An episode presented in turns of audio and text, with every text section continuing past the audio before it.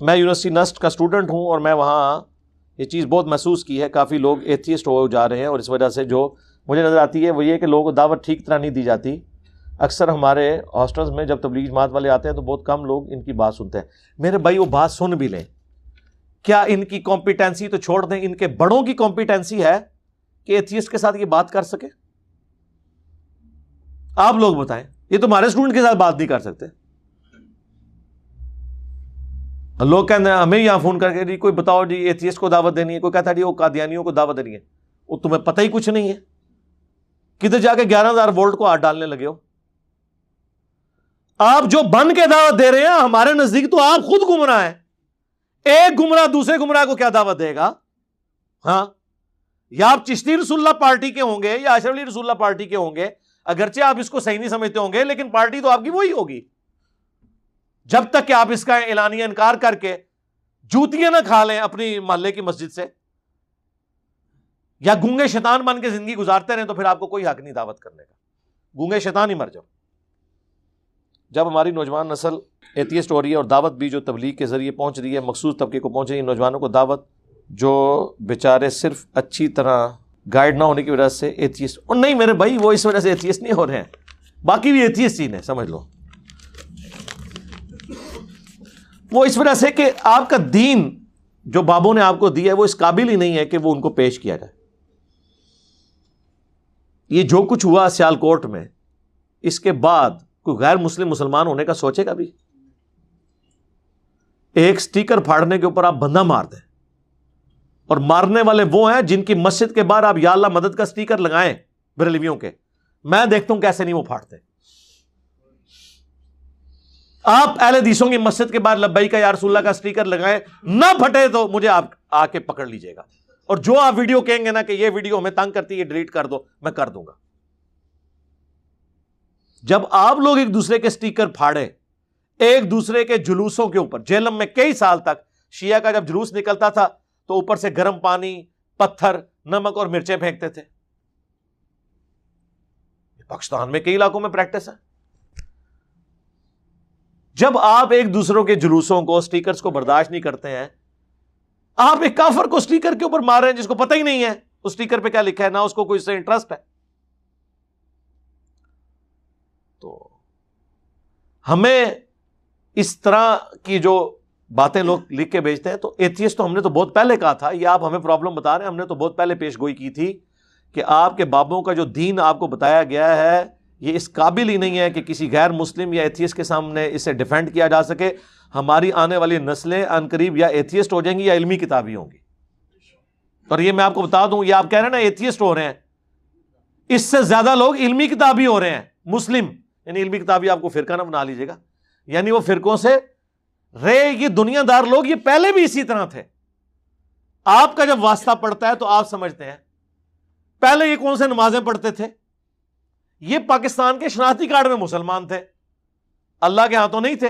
وہ عقیم الصلاح ولا تکون من المشرقین نماز کو قائم رکھنا مشرقوں میں سے نہ ہونا۔ صحیح مسلم حدیث ہے، بندے کے کفر اور ایمان، شرک اور اسلام کے درمیان فرق نماز ہے۔ جامعہ ترمزی میں حدیث ہے، صحابہ کرام صرف نماز چھوڑنے والے کی تکفیر کرتے تھے۔ آپ نے مسلمان سمجھا ہوا تھا نا کہ مسلمان کی اولاد ہے اس نہ کرنے سے کوئی مسلمان ہو جاتا ہے۔ تو پہلے بھی کوئی کنویشن والے مسلمان تو نہیں تھے۔ آپ ہوش کی عمر میں آئے اور انہوں نے اسلام کا جو بگڑا ہوا حلیہ دیکھا ہے، اس کے بعد کسی زی شعور شخص کو وہی راستہ اختیار کرنا چاہیے جو وہ کر رہے ہیں۔ اللہ یہ کہ اللہ تعالیٰ کسی کو ہدایت اس حوالے سے دے کہ وہ کمپیریٹو اسٹڈی کرے۔ لیکن یہ بہت دور کی بات ہے۔ دیکھیں، درخت اپنے پھل سے پہچانا جاتا ہے۔ اب کب تک لوگوں کو یہ کہانی کرائیں گے کہ اسلام سب سے بہترین دین ہے، لیکن مسلمان سب سے برے ہیں۔ ہمارا دین بہت اچھا ہے۔ وہ کہیں گے، یار، اس دین کو چاٹنا ہے، جس کی آؤٹ پٹ آپ جیسے یہ گلے سلے پھل ہیں۔ کافرن دعوت دینی ہے کافرن دعوت دے کے انہوں نے امن بھی برباد کرنا جے سکون نال رہ رہے جے انہوں تو دنیا سکون نال رہن دو آپ ان کو یہ کہیں گے جی ہاں جی اسلام قبول کرو تو پھر تے ٹوکے چلاو گے سی وہ کہنے گے بھائی اتنے ہی رہن دو سانو عدل و انصاف ہے وہاں پر امن ہے وہاں پر انسانی جان کی قدر ہے جانوروں کی قدر ہے یا انسانوں کی بھی قدر نہیں ہے تو آپ یہ باتیں کیوں کرتے ہیں؟ مجھے تو کوئی یقین کریں اس چیز سے غرض نہیں ہوتا۔ یہ جو پریزنٹ سسٹم ہے نا، یہ پاکستان ایک سیکولر ملک ڈکلیئر ہو جائے نا، تو اس سے بہتر ہوگا جو اس وقت کا مسلمان اس وقت یہاں پہ زندگی گزار رہے ہیں۔ کم از کم لوگوں کو اپنی مرضی کے مطابق زندگی گزارنے کی تو اجازت ہوگی نا۔ ہمارے لیے اس وقت زیادہ مواقع ہوں گے کہ ہم دین اسلام کی خدمت کر سکیں۔ اور اس کا ثبوت یہ ہے کہ یہاں سے جتنے مولوی بےچارے جان بچا کے بھاگتے ہیں، کن ملکوں میں جاتے ہیں جو سیکولر ملک ہے اس کو آپ یہ نہ سمجھے گا کہ میں سیکولرزم کو سپورٹ کر رہا ہوں۔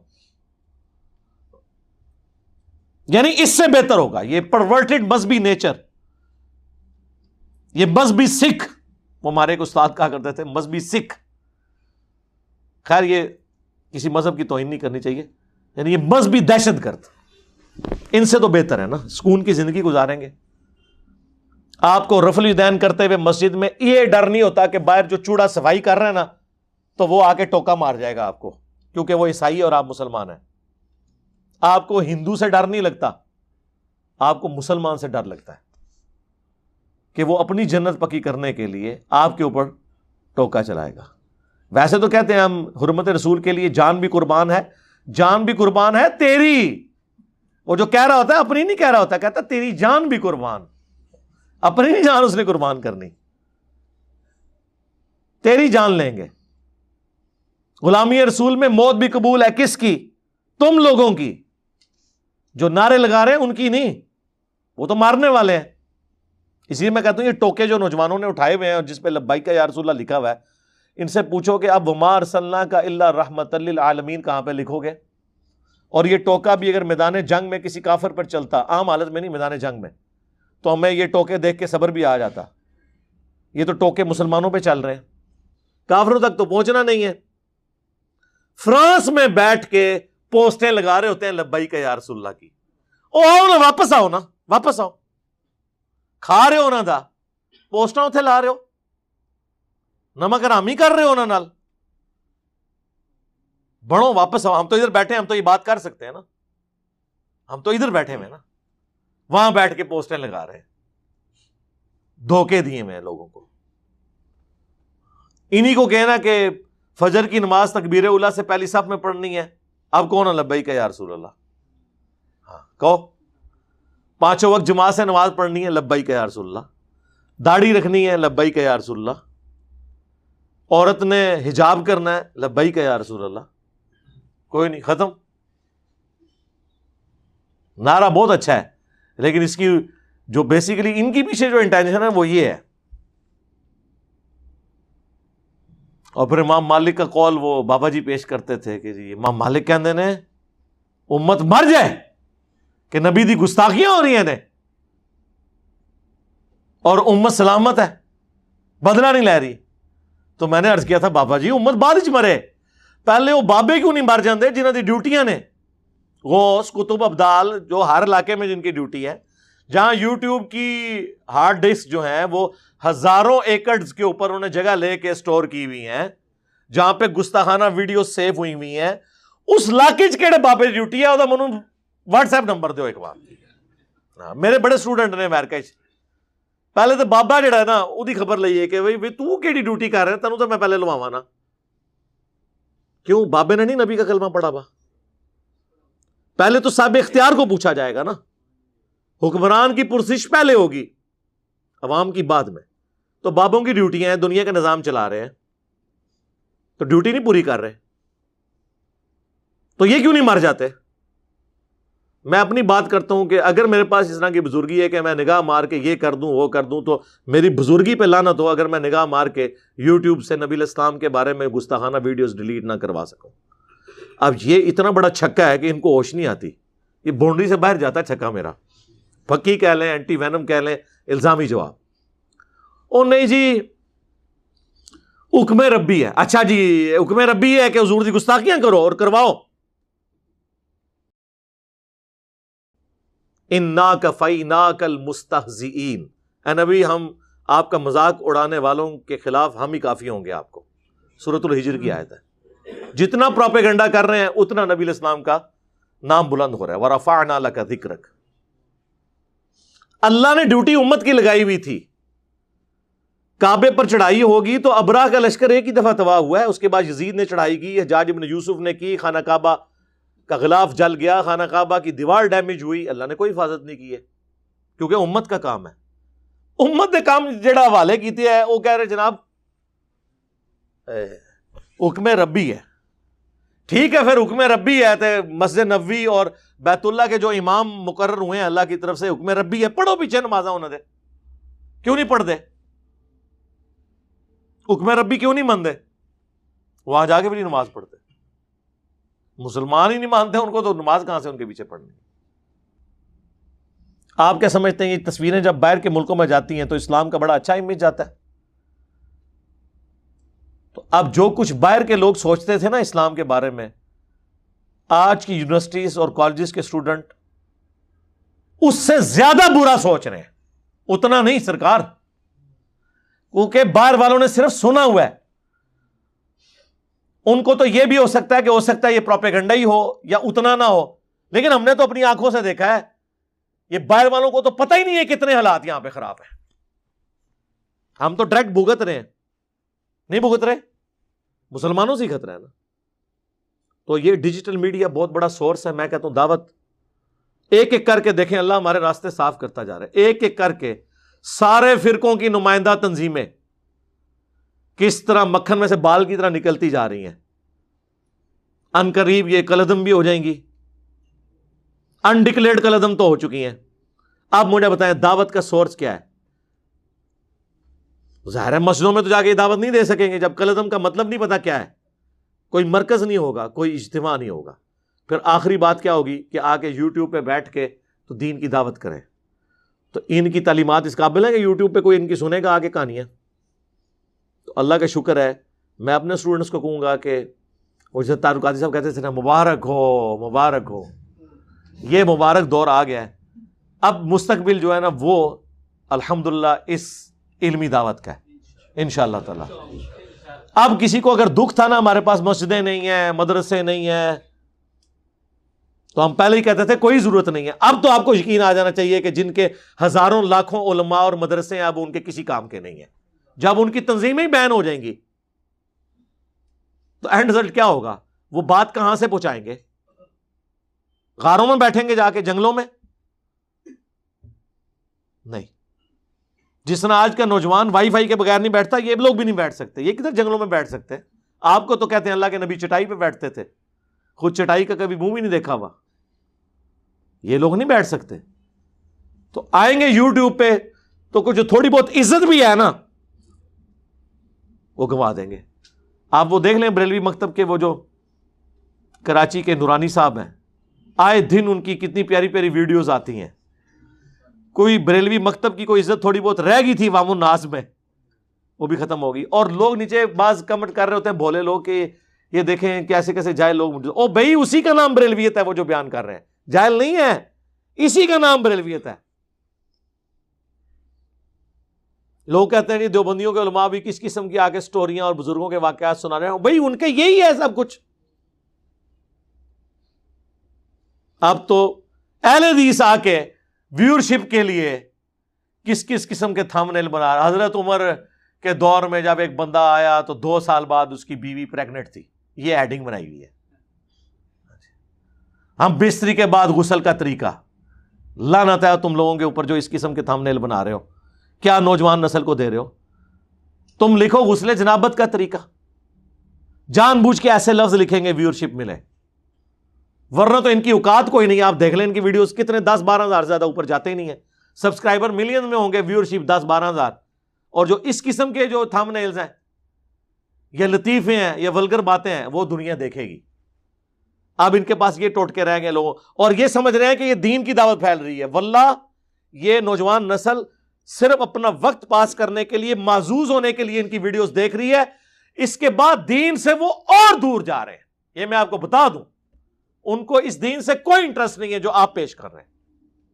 دین وہ ہے جو اس پلیٹ فارم سے رسول اللہ کی دعوت بلند ہو رہی ہے، کسی بابے کی نہیں ہو رہی۔ صلی اللہ علیہ وآلہ وسلم۔ ظاہر ہے؟ دیکھ لیں لیکن یہ دکھ کی بات ہے کہ دس نان کی دکانیں پھیرے نا تو آپ کو ایک اچھا نان بیچنے والا مل جاتا ہے۔ پانچ کپڑے کی دکانوں پہ جائیں تو ایک دکاندار اچھا مل جاتا ہے جو کپڑا دے۔ لیکن دس ہزار مدرسے بھی پھیرے تو آپ کو ایک عالم نہیں ملتا جو آپ کو دین سکھائے۔ عالم آپ کو مولانا مدودی جیسا بندہ سکھا رہا ہوگا، ڈاکٹر اسرار جیسا بندہ سکھا رہا ہوگا، ڈاکٹر ذاکر نائک جیسا بندہ سکھا رہا ہوگا جس کا مدرسوں سے لینا دینا ہی کوئی نہیں ہوگا۔ تو اللہ نے ہاتھ اٹھا لیا ان سے، یہ میں آپ کو بتاؤں۔ میرے ایک بڑے قریبی دوست، ان سے میں نے کہا، یار، یہ کیا وجہ ہے؟ کہ نان اچھے تو نان والی دکان سے ملتے ہیں، یہ کبھی نہیں ہوا کہ کوئی کہ فلاں کپڑے والا وہ بڑے اچھے نان لگاتا ہے۔ ایسے ہوا کبھی؟ لیکن دین کا کیا مسئلہ ہے؟ کہ دین نہیں ملتا، دین ملتا ہے، ان لوگوں سے جو اس سسٹم سے باہر ہیں تو اس نے بڑی پیاری بات کی، اس نے کہا، علی بھائی، آپ نے قرآن نہیں پڑھا کہ جب بھی کوئی نبی دعوت پیش کرتے تھے تو ایک بات کہتے تھے کہ ہم اس دعوت کے عوض تم سے کوئی اجر ڈیمانڈ نہیں کرتے، دنیا کی کوئی منفی ڈیمانڈ نہیں کرتے، ہمارا اجر ہمارے اللہ کے پاس پکا ہے۔ یہ ہے نا قرآن میں، جگہ جگہ، ہر نبی کے بارے میں۔ اللہ الگ اللہ نے، جتنے بار انبیاء کا ذکر ہوا، ہر نبی کے ساتھ آیا، ہم تم سے اس سے اس کے عوض کچھ نہیں مانگتے۔ ہمارا اجر ہمارے اللہ کے حضور پکا ہے۔ تو کہتے ہیں یہ مدرسوں میں جو لوگ بیٹھے ہوئے ہیں، یہ تو اجر آپ سے ہی مانگ رہے ہیں دنیا میں۔ اور چندہ اگر سبسسٹنس لیول پہ اکٹھا کرتے ہیں نا، گزر بسر کے لیے، بیت المال میں جس طرح خلفہ راجدین کا وظیفہ بھی جاتا تھا، تو ہم کوئی اعتراض نہ کرتے۔ یہ تو اپنے گاڑیاں اور بنگلے اور جدادیں بناتے ہیں۔ تو اب چونکہ انہوں نے کام تو نبیوں والا پکڑا ہوا ہے، اپنے زوم میں لیکن کرتوت ان کے نبیوں کے مخالفین والے ہیں۔ اللہ نے اپنا ہاتھ ان سے اٹھا لیا۔ یہ وجہ تو دنیا داری کی وجہ سے۔ اللہم انی اسألک بینک انت اللہ، لا الہ الا انت لحد الصمد الذي لم يلد ولم يولد ولم يكن له كفوا احد والهكم اله واحد، لا الہ الا هو الرحمن الرحیم۔ الف لام میم.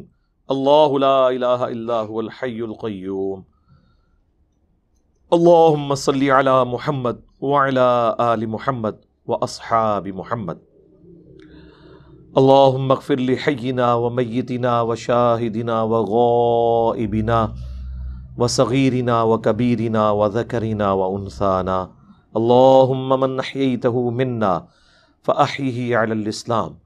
ومن توفیتہ منا فتوفہ علی الایمان